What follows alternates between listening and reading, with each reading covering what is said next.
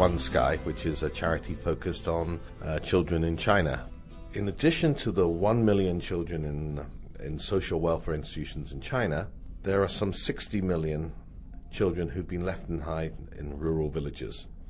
Many of these are in uh, some of the poorest areas of China. OneSky, with the encouragement of the Chinese government, is providing very simple but very effective methods it has learnt from working in orphanages to teach preschool kindergarten teachers and locals in those villages how to provide love and care to 0 to 6 year olds in their village and getting an early start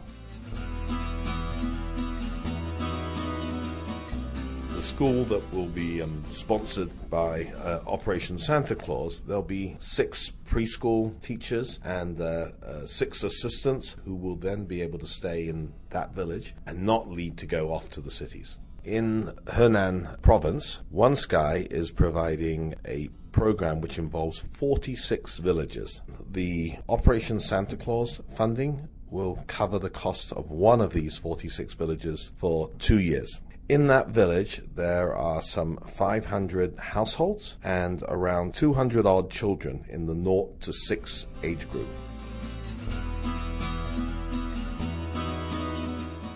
OneSky will be providing instruction to caregivers.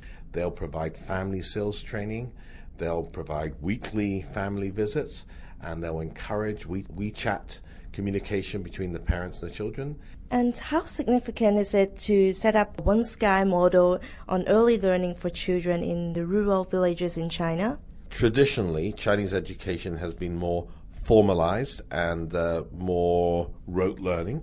OneSky emphasizes the importance of nurture uh, fun and games. It's more based on uh, smaller groups of children with nursery school teachers and carers who've been taught how to interact with children in a more fun environment and it allows the children to develop different skills and to, to feel that their value is recognized uh, it gives them greater confidence and uh, you know on those foundations that their learning progresses more quickly than with the traditional uh, education these children would otherwise have in rural villages.